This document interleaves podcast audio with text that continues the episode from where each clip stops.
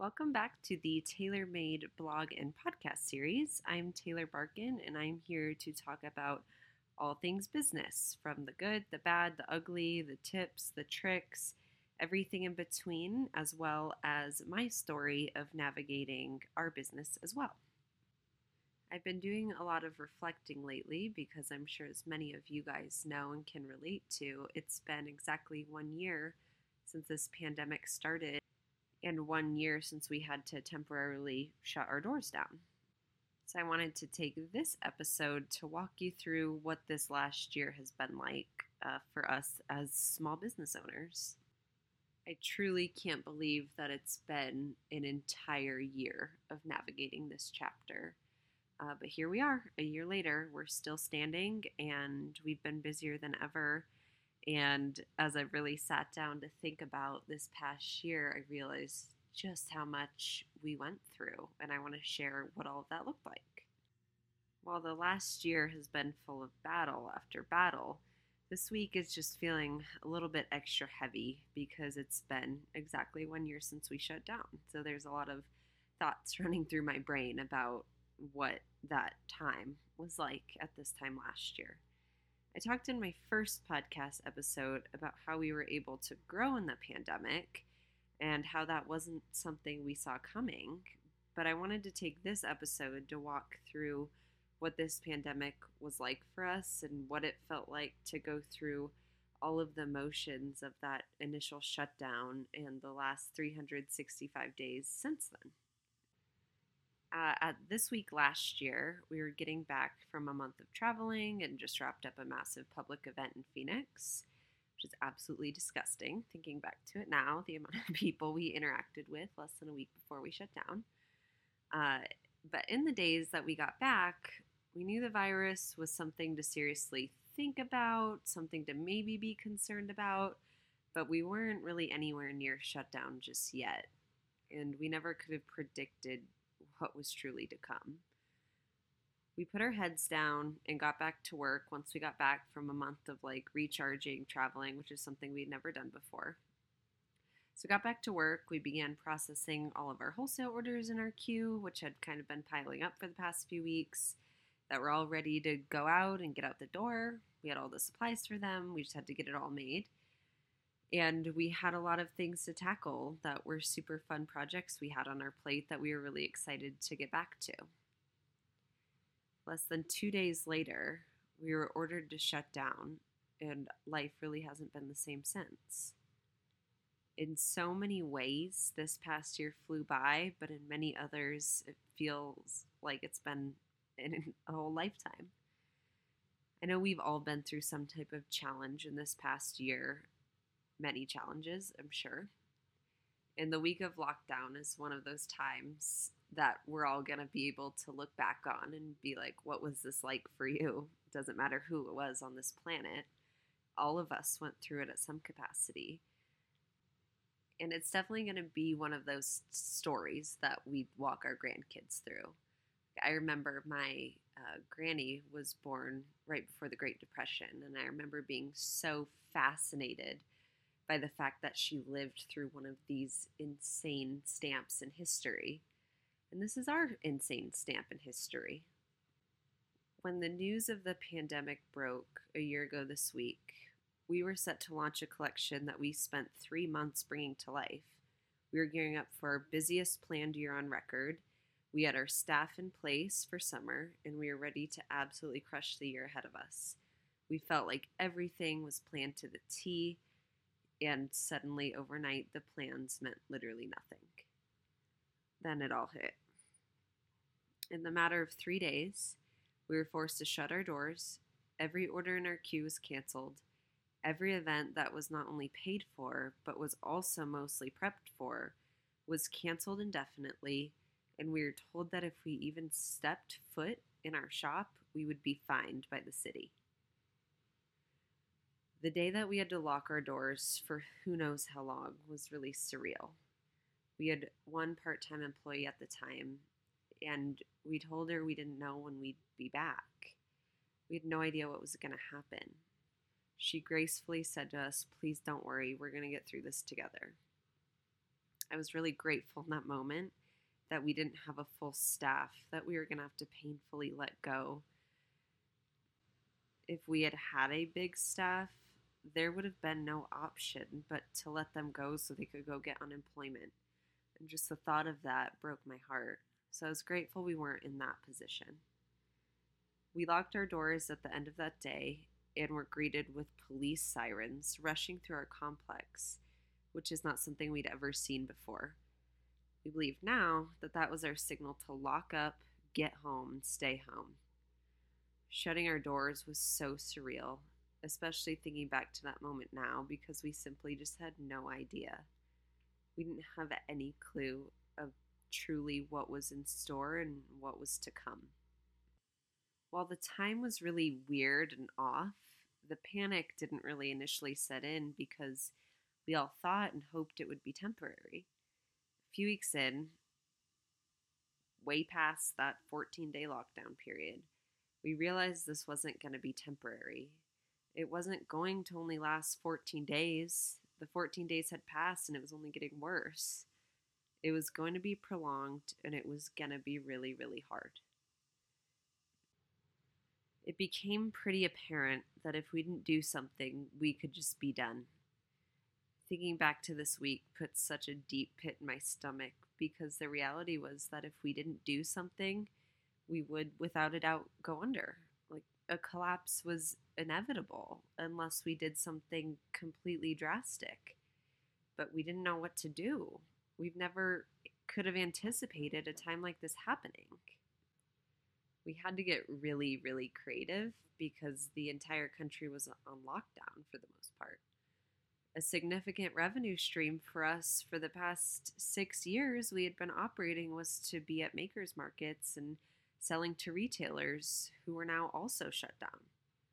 So, how could we possibly survive being locked down? We didn't have an ounce of relief to this day, even.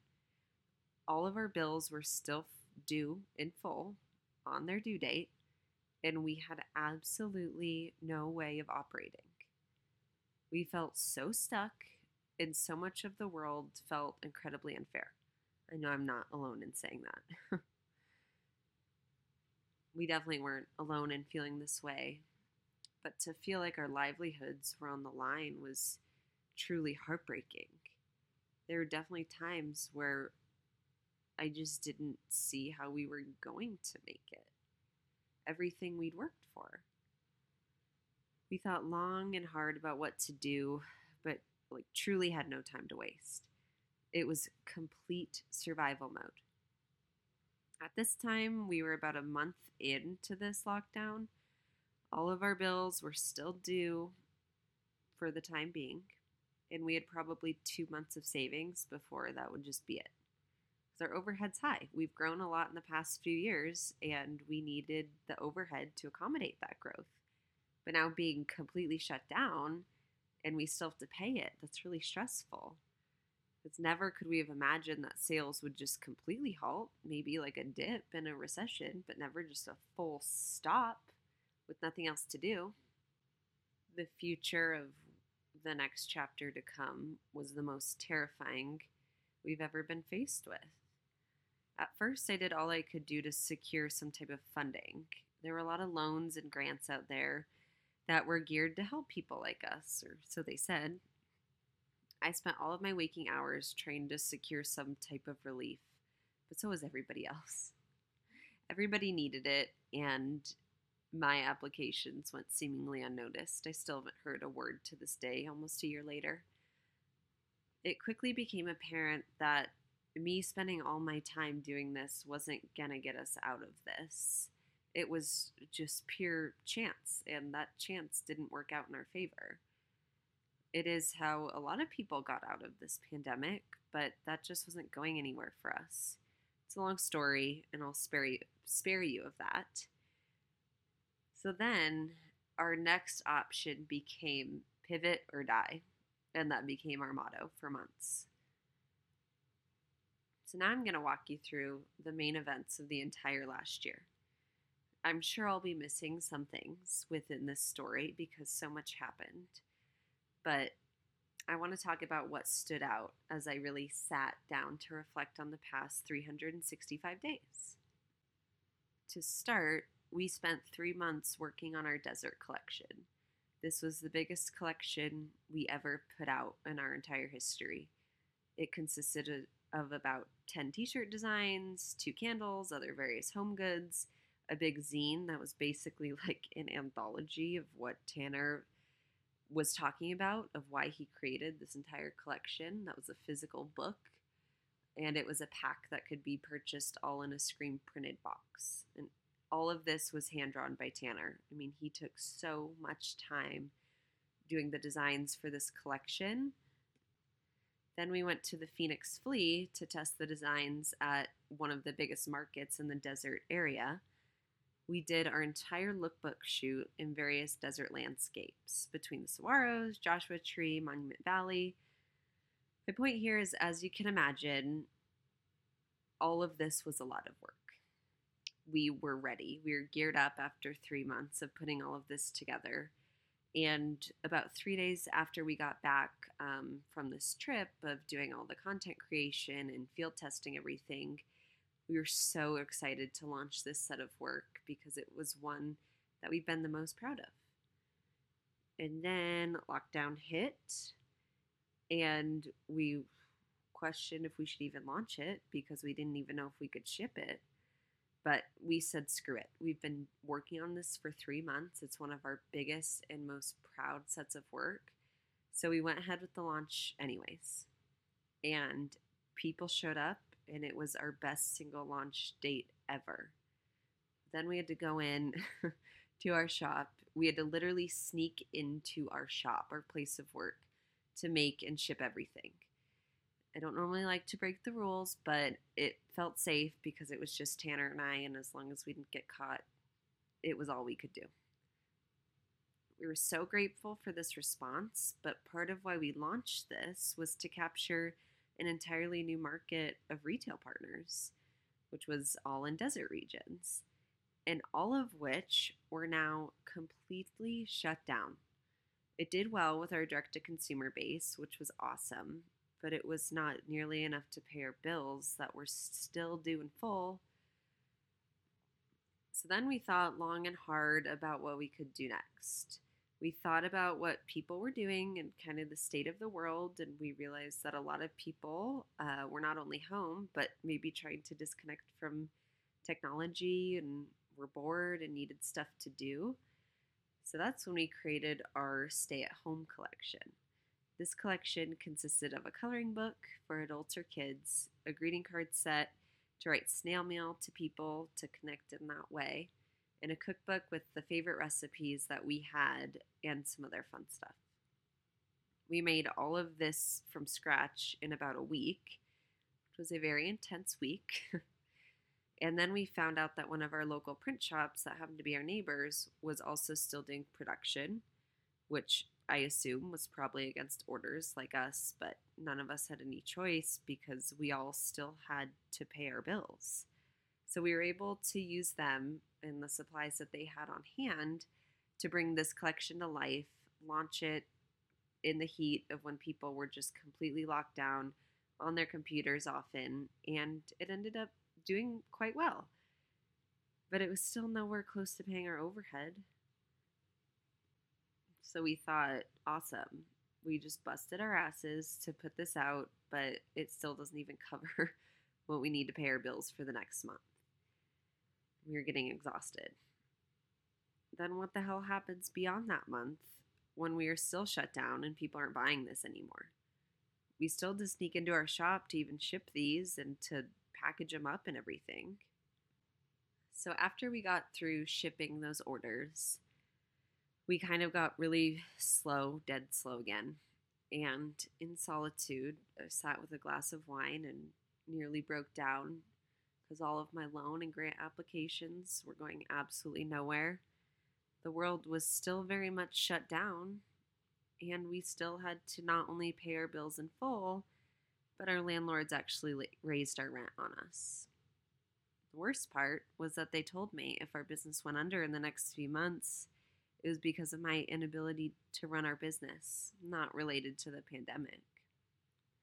That was one of the biggest gut punches I've ever received in my life.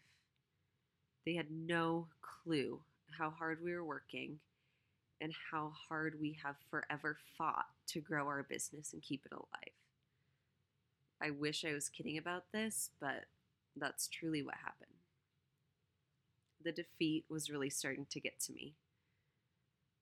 We were about a, over a month into this and nowhere near getting out of it.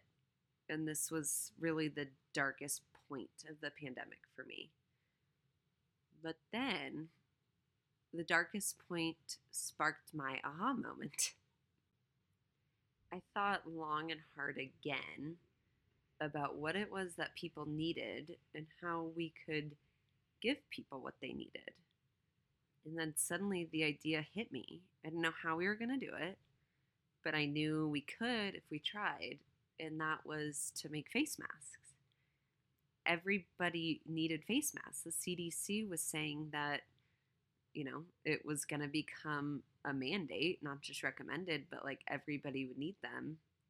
But there were shortages already with healthcare workers and how they were even getting enough PPE just to get through their jobs. So, how were normal consumers going to protect themselves? So, I, I looked at Tanner and I said, Don't ask questions. Just get a shirt. We're, we're going to try to make a mask. I don't know what this means, but we're going to try it. He didn't ask questions. He grabbed a shirt and we we cut it up and we made a prototype. We knew we had machine a sewing machine and hundreds of defective shirts that had been sitting in boxes for a while because we don't send out defects and we also didn't want to just toss them in a landfill. So we just kind of left those sitting there. So we quickly ran to the shop once again against orders and made a prototype we looked at each other and said, Holy shit, we have something here. It wasn't perfect, but we tweaked it a few times, probably like three times over the course of two hours. And then I took some pictures of it, and I had no intention of posting it online. But then a few hours later, I was like, this is genius. And a few hours later, before that night was over, I posted it online. We posted it on our social, and unlike anything we've ever seen before, it blew up. Nobody had anywhere to really buy masks, and we were the solution for that. So the next day, we dropped literally everything. It didn't matter what it was, we dropped it and we got to work and we scaled the manufacturing on this in the best way we knew how. We weren't seamstresses. We hadn't made this product ever before, and suddenly we had hundreds of orders in our queue that we had to figure out how to fill. Like nothing else in life mattered at this time other than making mask after mask and just filling what already came through. We weren't even thinking about the future of what else this could hold. So we thought about it and we realized we had a material that the CDC was recommending, which was um, cotton and cloth. And we were in a position that other seamstresses weren't in because most people were using elastic and there were supply shortages on fabrics, elastic, everything. And it was why a lot of people couldn't make as many masks as needed, and they're just a laborious process.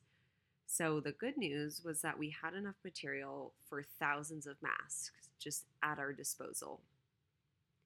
But the challenge was now we have to make every part of this mask out of just this material. So it took some ingenuity, but we figured it out and felt confident enough with the quality of what it was, with the safety based on the recommended standards. And we knew that it was going to be, you know, laborious, but like we could make these, we could sew them. So, yeah, we had hundreds, which turned into thousands of mask orders within less than a week. And we had to scale an entirely new product um, with a manufacturing process that we had no idea about. We had one sewing machine, and it was only the two of us.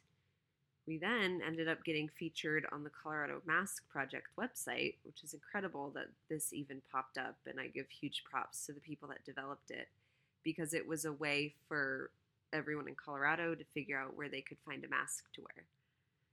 And there were maybe three manufacturers on it when we first got on there, and it was hitting every news channel. It was trending everywhere, and it's where every Coloradan basically went to buy a mask. Suddenly, the demand was absolutely through the roof, and we couldn't keep up. Like, there was no way, which is something we've like a position we've never been in before. We've always had the problem in the past of like our operations are kick ass, but we need more sales. So this was the opposite. and when we realized that masks were here to stay for a while, we got to work and just like built a team.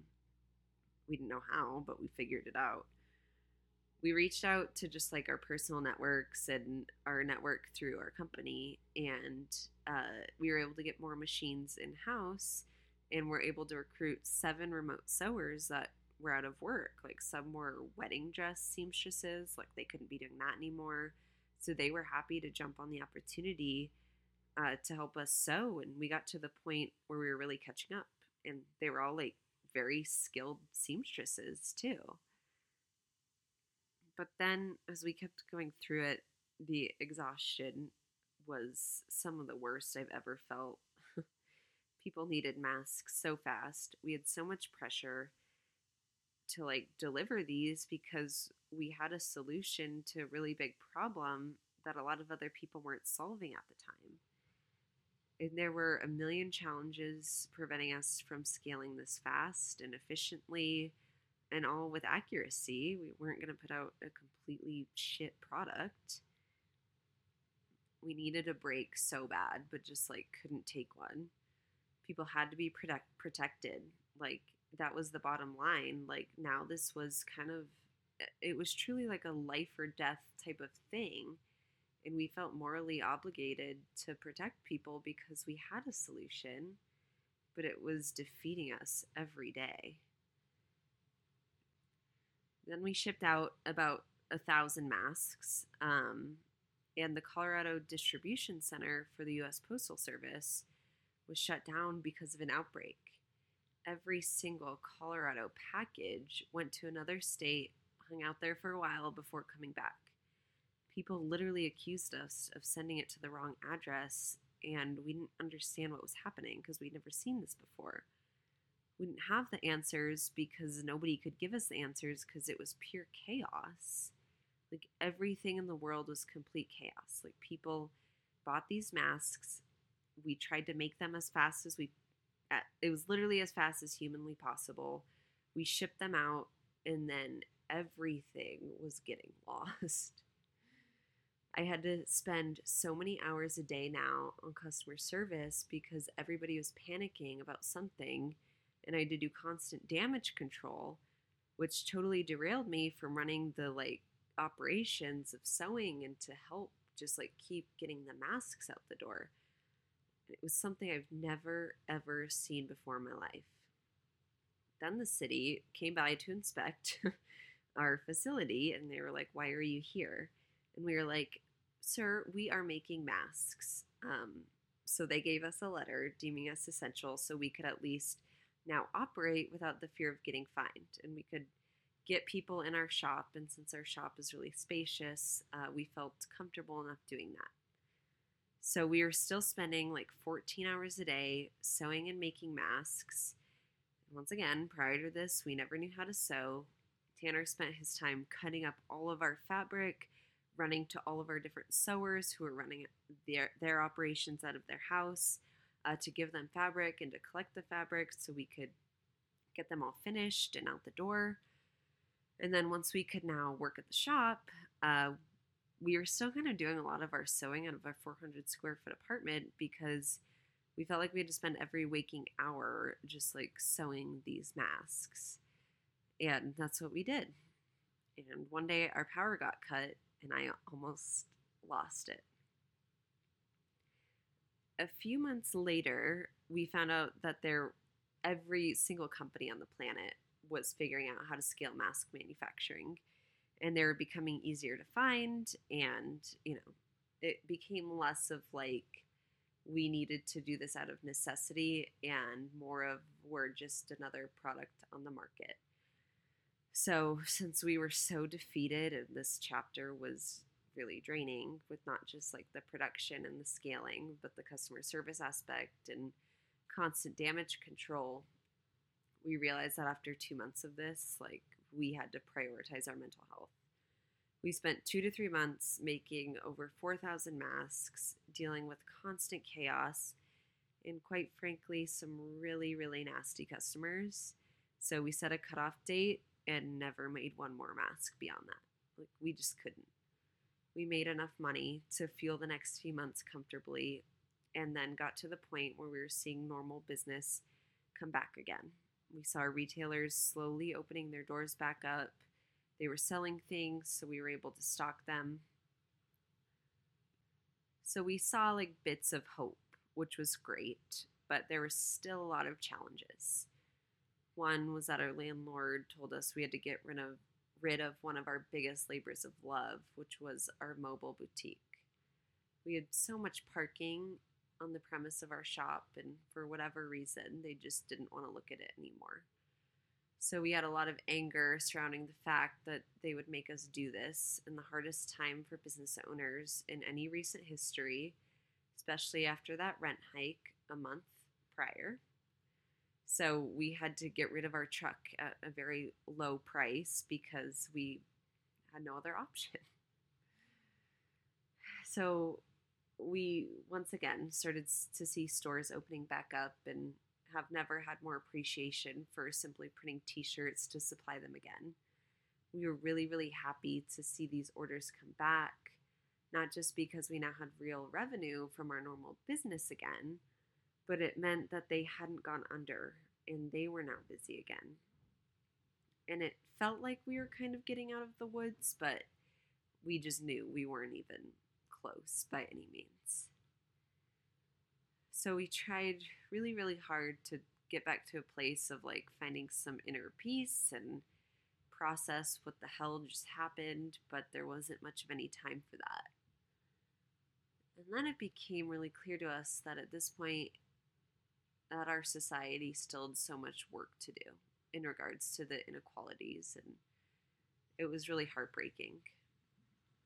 We knew it wasn't enough to just stand by, but we also didn't have the answers.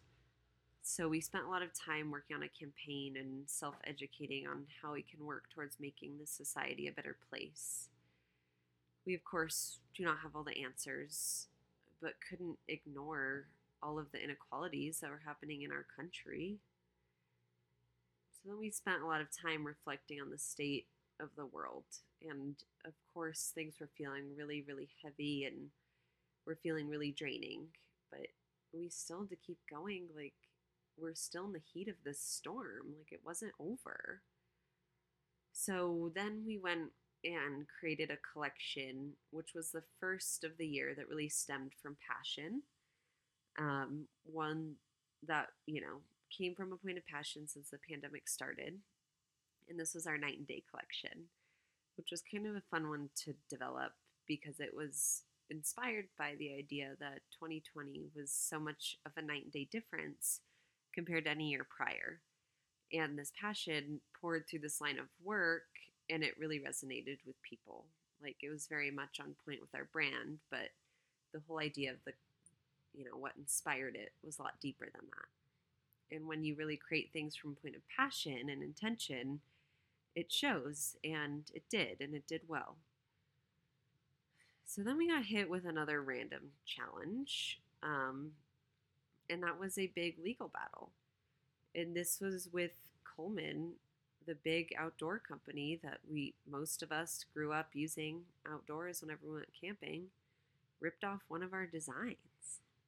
And I discovered it. And like after everything that this year had thrown our way, This was the last thing I wanted to deal with. Fighting a legal battle with a very big company. But we stood our ground, we fought the battle, and reconciled with them a few months later. Then, even more challenges ensued. We had gotten to the point where a lot of our normal levels of demand were coming back, but now there were mountains of supply issues. So we couldn't fill all the demand coming our way.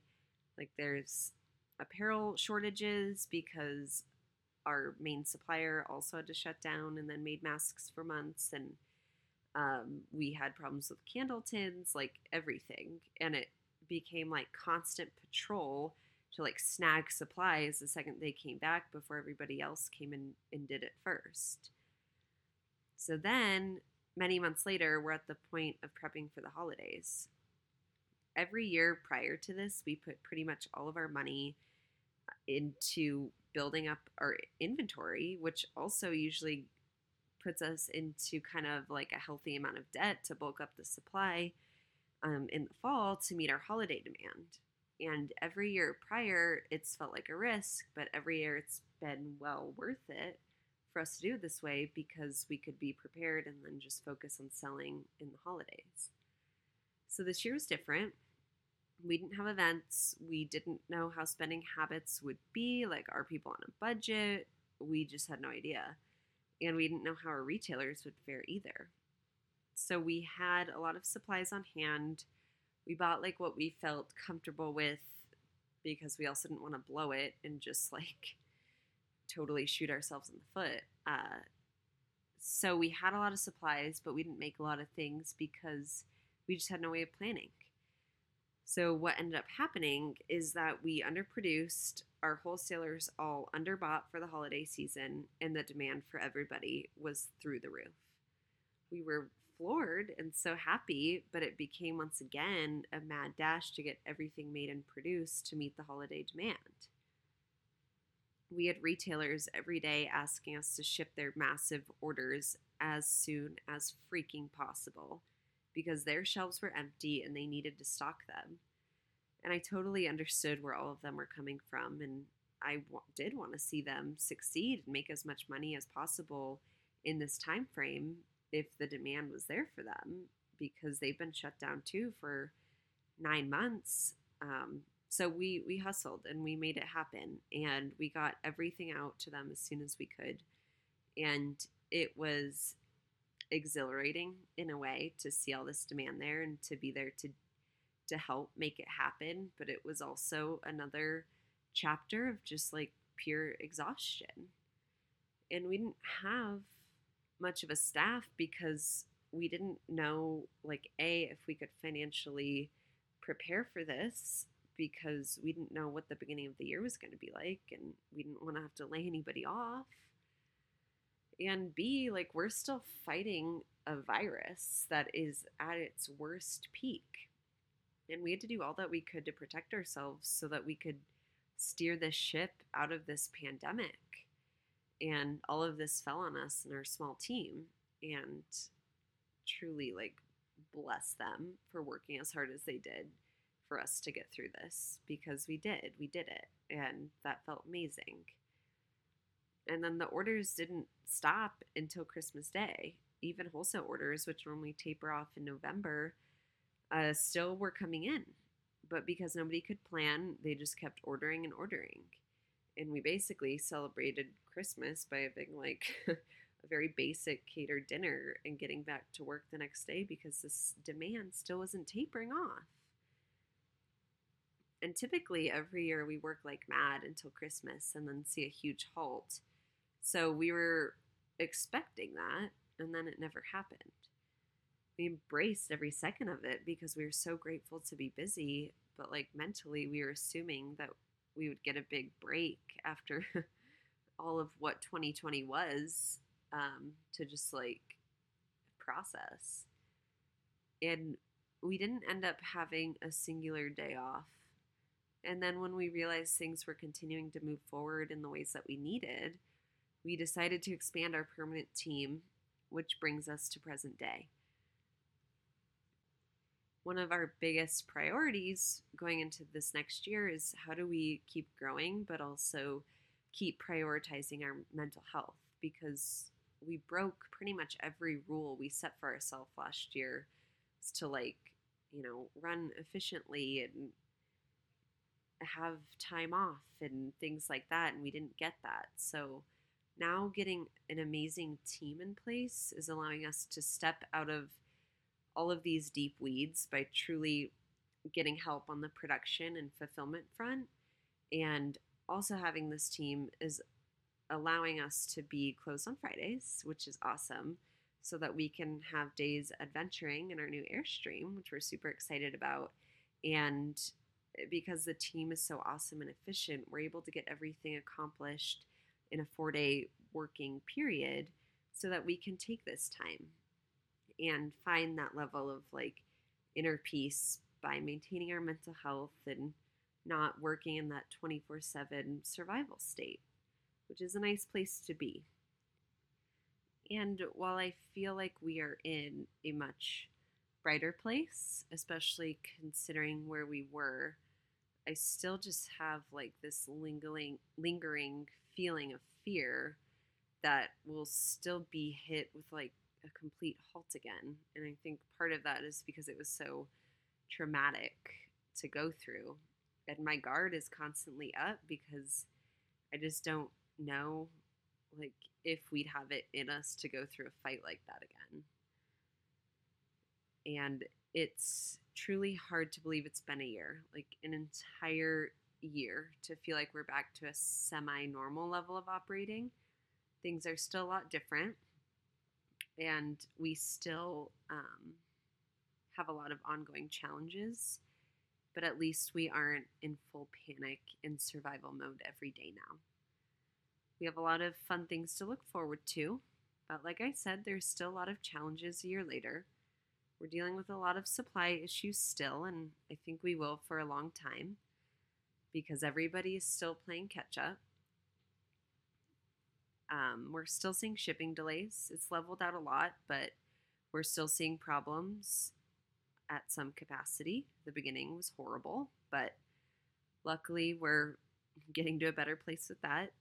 And then health is still a concern. Like until we're able to get vaccinated, like which will probably be a while because we are in the lowest priority class to have that happen.